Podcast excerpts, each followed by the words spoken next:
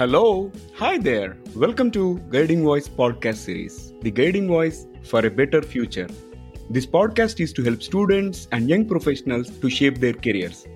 Dear listeners, in every episode, we interact with industry experts or academicians or coaches across the globe to drive some insightful conversations that will help our audience learn great things. Also, we share an interesting trivia or fun fact about the IT world towards the end of every episode. Thank you for tuning in. This is Naveen and I'm with my co-host Sudhakar. So today we are going to discuss a topic enterprise resource planning in aviation industry and we are pleased to welcome Bhavani to our show. Durga Bhavani Vadlamudi started her professional journey right after obtaining an associate degree from a technical state board as a faculty teaching technical subjects. As the information technology industry intrigued Bhavani with enormous opportunities and vast learning it can offer, Bhavani started the journey as a system engineer and network administrator supporting ITC Limited.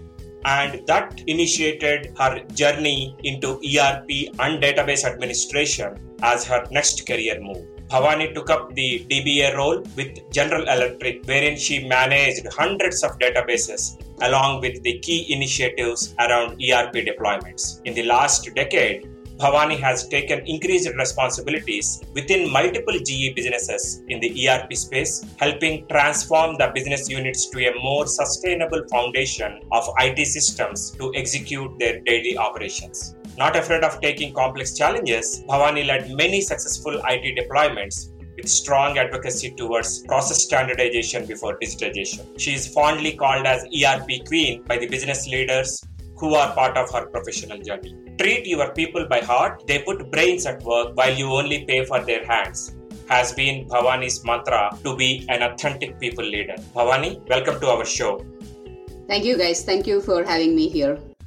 So, Bhavani, let's get into the topic. What is it like working in the aviation industry, which is very complex in nature?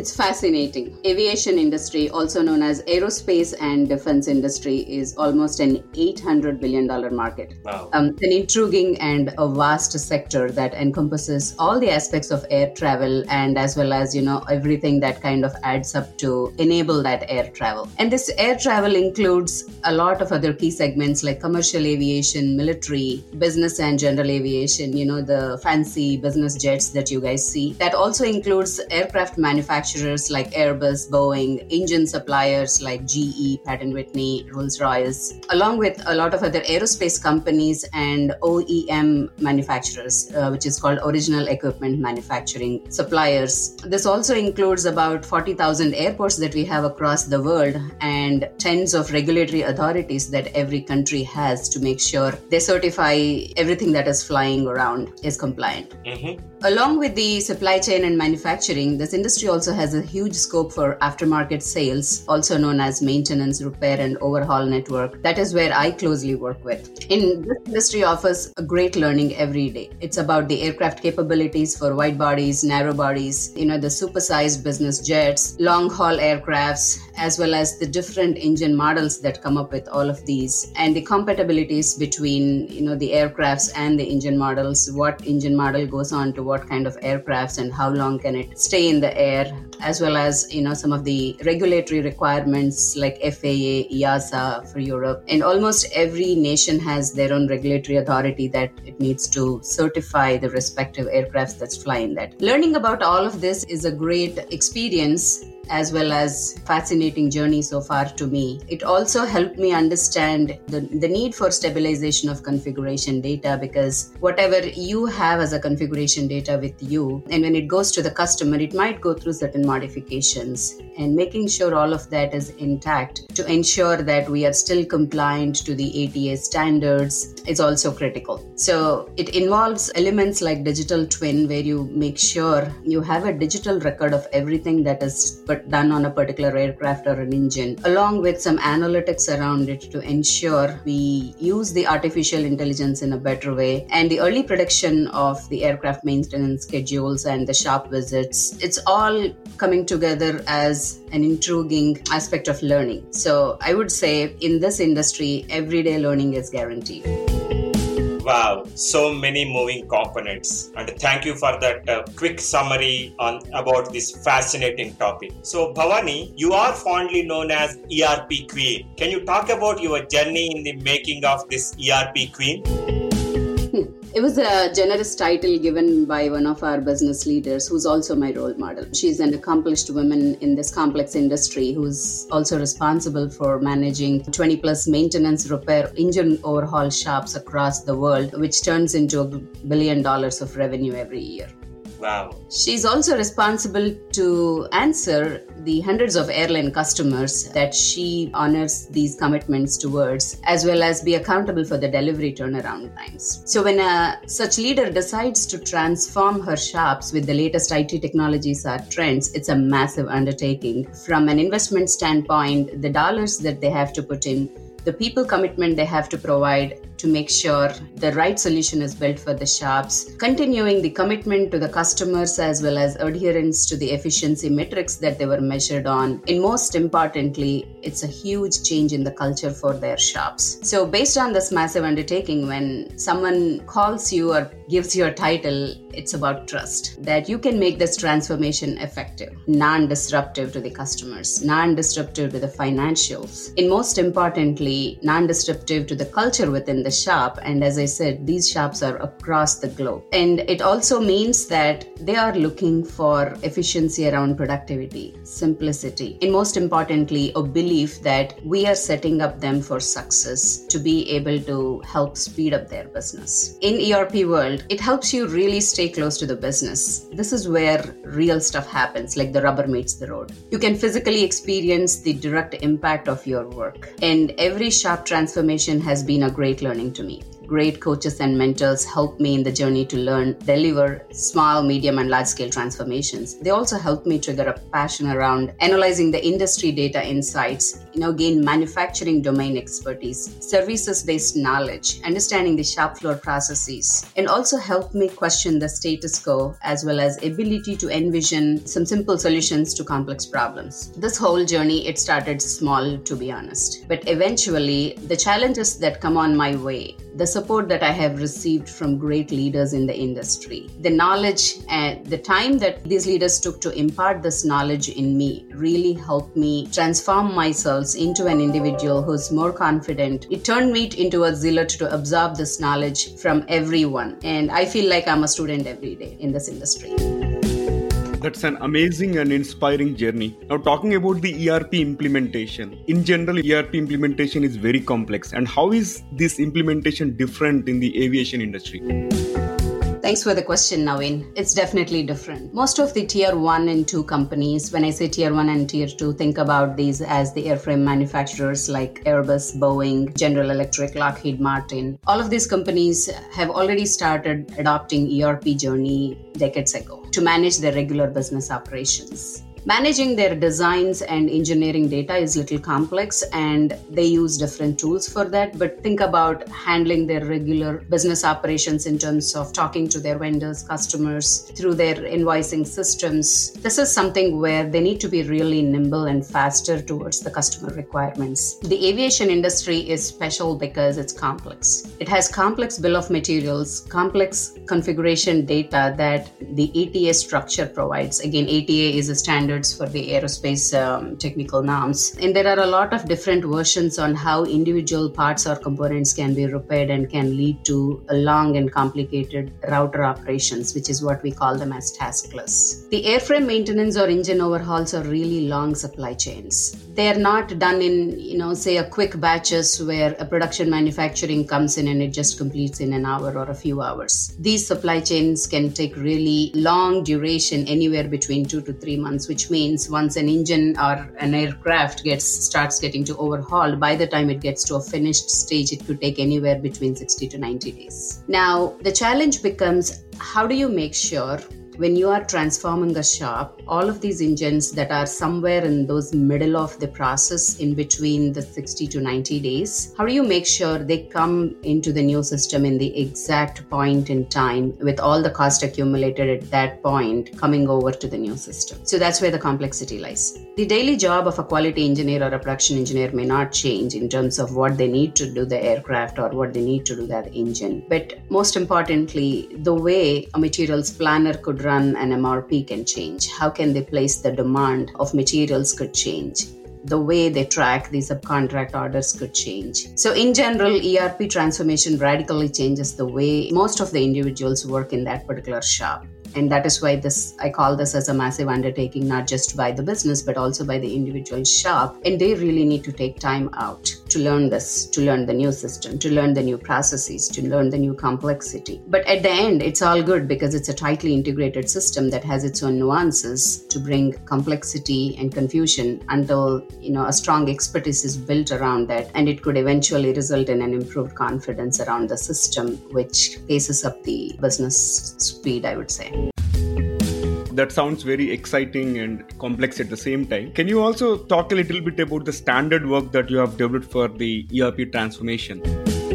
Sure. So, for the audience who may not know what standard work is, it is defining an operational procedure for a repetitive work to improve the efficiency. Now, this works well for smaller processes. I would say it's a bold attempt to define one such procedure or a framework for a major program like an ERP transformation. ERP journey in itself is, as I said, a massive undertaking by the business. Some of these transformations could last a decade to transform a good sized business completely into ERP. It also means the organization has to secure its resources like the budget, people, prioritization, continuous watch on how this is evolving for years as it becomes like a multi generation program. Now, as the saying goes, it takes a village to implement an ERP in the business. It needs to have resources from everywhere and not just from IT. It involves who has people who are the process experts, who has the shop expertise, who has the respective knowledge about their particular localization requirements within the country. Now, all of these pieces in the puzzle has to come together at some point. The process standardization, blueprinting, solution build, bringing over the data from the old system, as I mentioned, the work in progress engines that has to come over in the exact point in time to the new systems, they all has to come together at the right time. Standard work for ERP transformation helps provide a framework and helps assess the progress of the transformation journey by the site. It also helps assess the risks of the project at the right time. Also provides some metrics in terms of gauge ourselves on where do we stand with respect to the overall program as well as that particular individual deployment transformation. So, this framework also encompasses all the possible best practices in the ERP deployments world and includes all the golden rules of ERP. And I would call it as a Bible for various milestones in the project. So, as I said, it's just an attempt, it's working for us right now, and it can probably help the broader organization and the industry at a future point. Bhavani, with all these creativity and innovation that happens around ERP, how does a day in your life look like from a ERP Center of Excellence leader standpoint?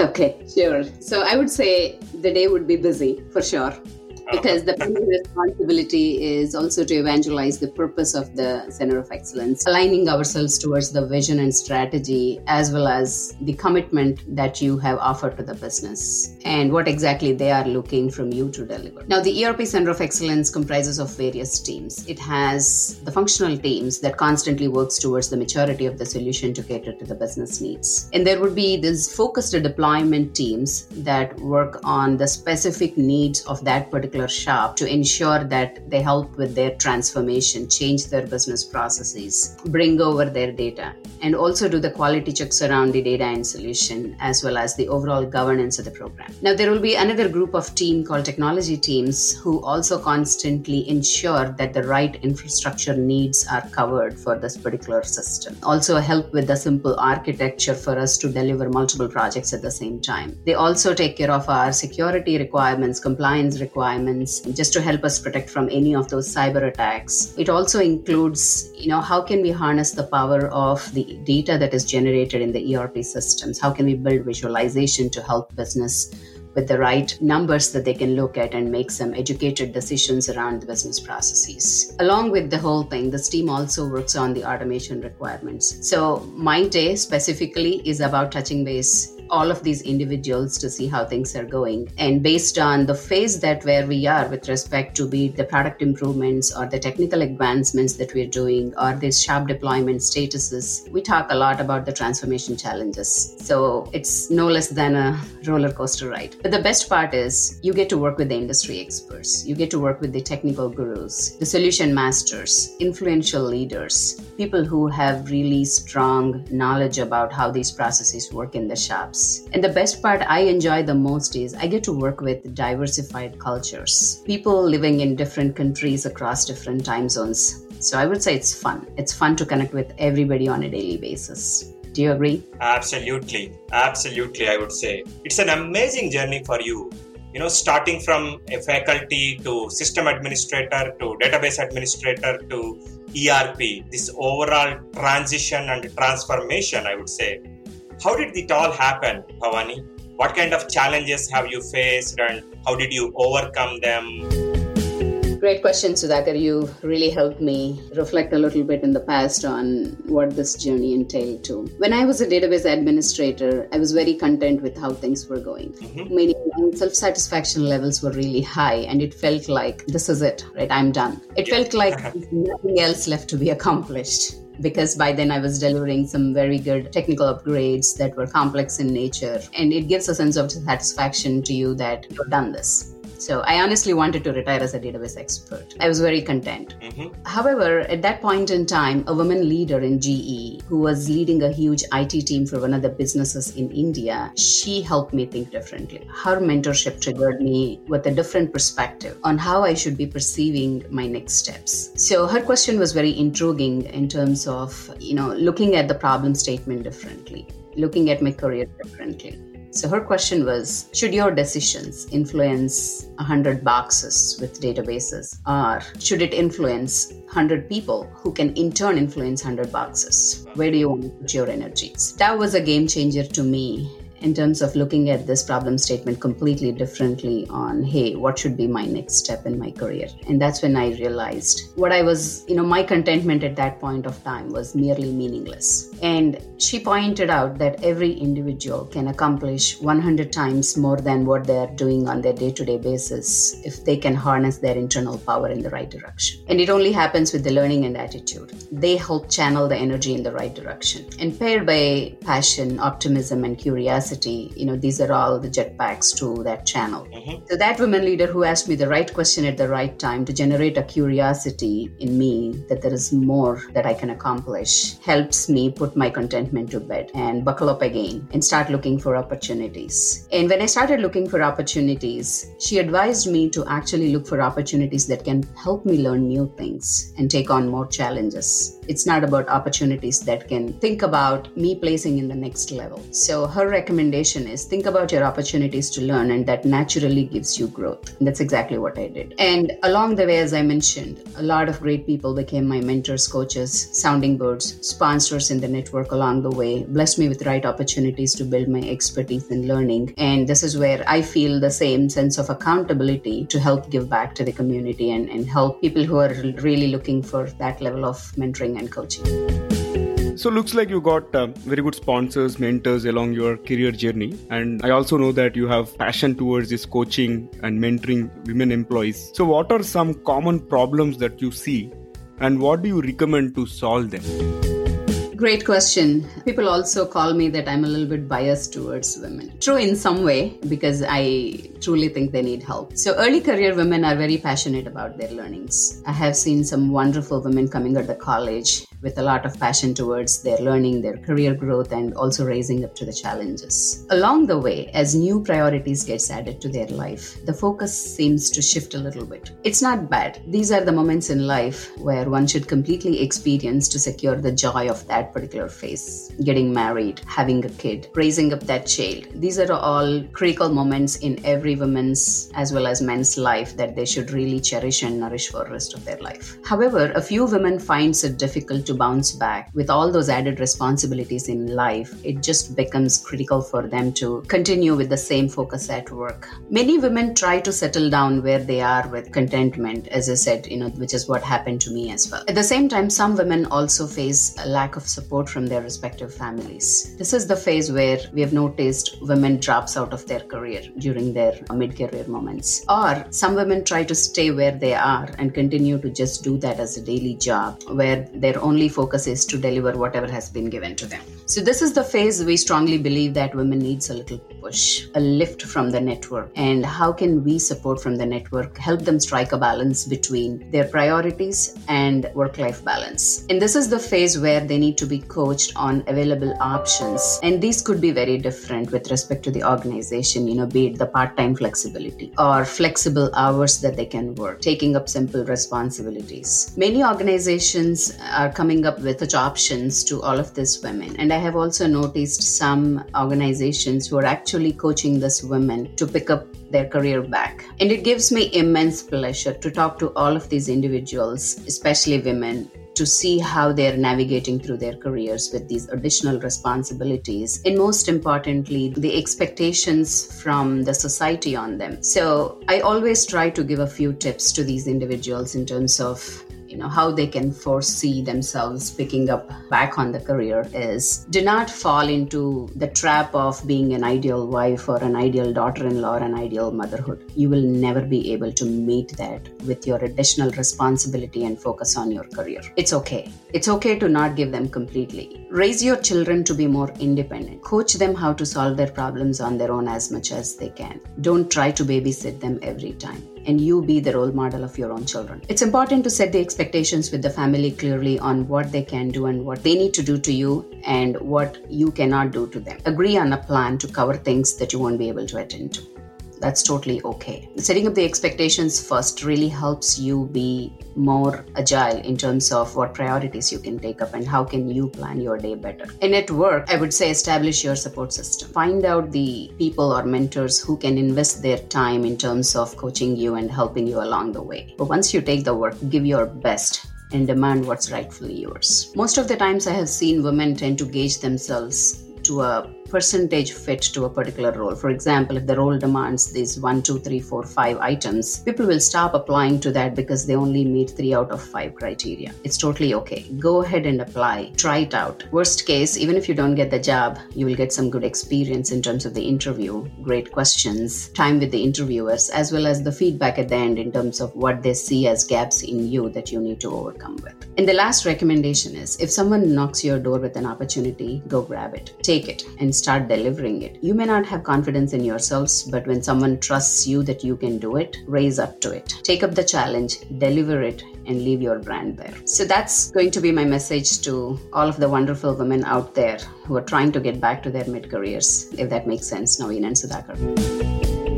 Absolutely. Very, very inspiring tips, and I'm sure it will benefit the women audience out there who are really stuck up at a mid career stage or maybe trying to balance playing the role of a ideal mother or daughter in law, as you mentioned. So, very well summarized. Bhavani, switching topics a bit, you have worked on various technologies and you started your career as a faculty and then switched to DBA and now leading an ERP COE as a global leader. So, I'm very curious to know how you keep yourself up to date, current, and relevant on technology trends. Thanks to Google, I would say, Naveen. Let me be honest here. I'm not current on everything that is going on, but I'll surely do my homework in terms of what is required for that point in time to be able to help do my job better, do my work better, make the right decisions, make the right choices. So I think that doing my homework well, investing time in that little bit of research makes me be more confident about that particular topic. And as I mentioned, I work with bright minds every day who help me learn quickly. And I also have a great team who's very patient about my ignorance. And they educate me constantly in terms of you know what's really most needed information to make those right choices. And most of the times the decision is not just me so it's a collective decision. So even though if i'm not really up to date on a particular topic my team helps me bring up to speed and my research also helps me in terms of making those right choices. So i would summarize it as self-learning and a bit of research before i take up anything new. At least helps me not look too innocent about that particular topic Bhavani, one last question for today. With your experience, what will be your guidance for those aspiring to grow as a global leader like you? A really great question, Sudhakar. So let me try to split this into two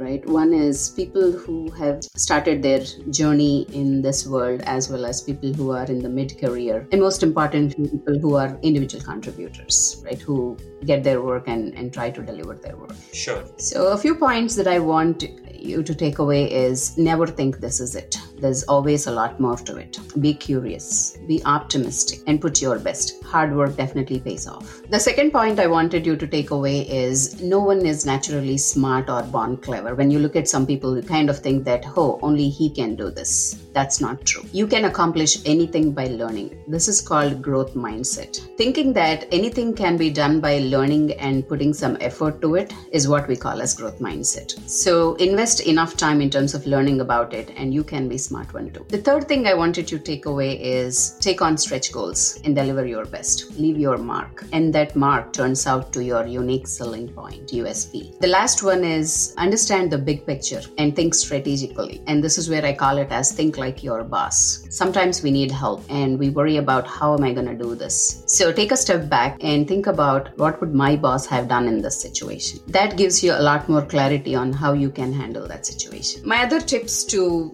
some of the young leaders who are really picking up the team leadership or people management or trying to be the influential leaders is be authentic, be humble to your people, and be more candid. Most importantly, there has to be tolerance towards the candor that comes up from the individuals. And I would say be more of a listening leader than a telling leader. And think about how can you be more kind rather than being right. And as leaders, if you really want to be a global leader, cultural sensitivity is most critical. Understand those trigger points on where you can land up in a zone where you're seen as culturally insensitive person and put conscious efforts towards working on that. And most importantly, try to be an influential leader. Try to convince people about your ideas, though you may have the command and control. So these are certain things that I try to apply on my daily basis. And I know my team can best tell me whether I'm doing this effectively, but I would say I'm, I'm really putting some conscious efforts towards these elements to groom myself.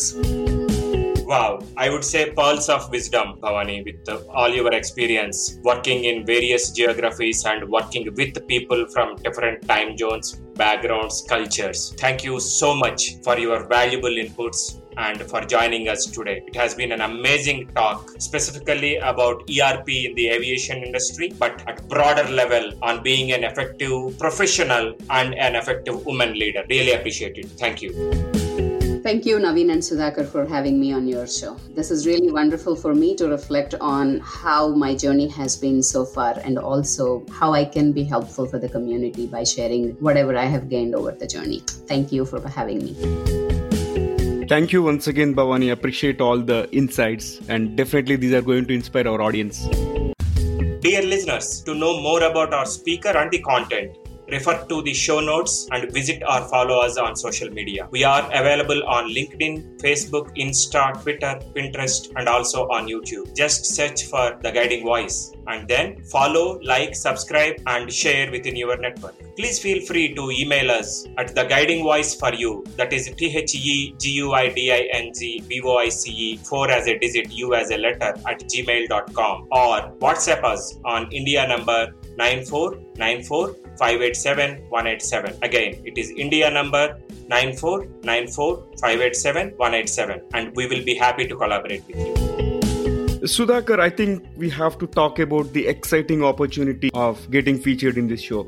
Yeah, why not? Of late, we have been receiving a lot of career guidance related questions from our regular listeners through YouTube, LinkedIn comments, WhatsApp, and email, and we are responding to them one on one on on need basis. Now, we are pleased to open it up a new mode of interacting with you all while providing a chance to broadcast yourself. If you have any questions related to education, career guidance, or a specific IT function, just send us your voice message through speakpipe.com slash the guiding voice. We will play your question in your voice along with the answer either from us or our expert panel in our future episodes. Hope you will utilize this wonderful opportunity.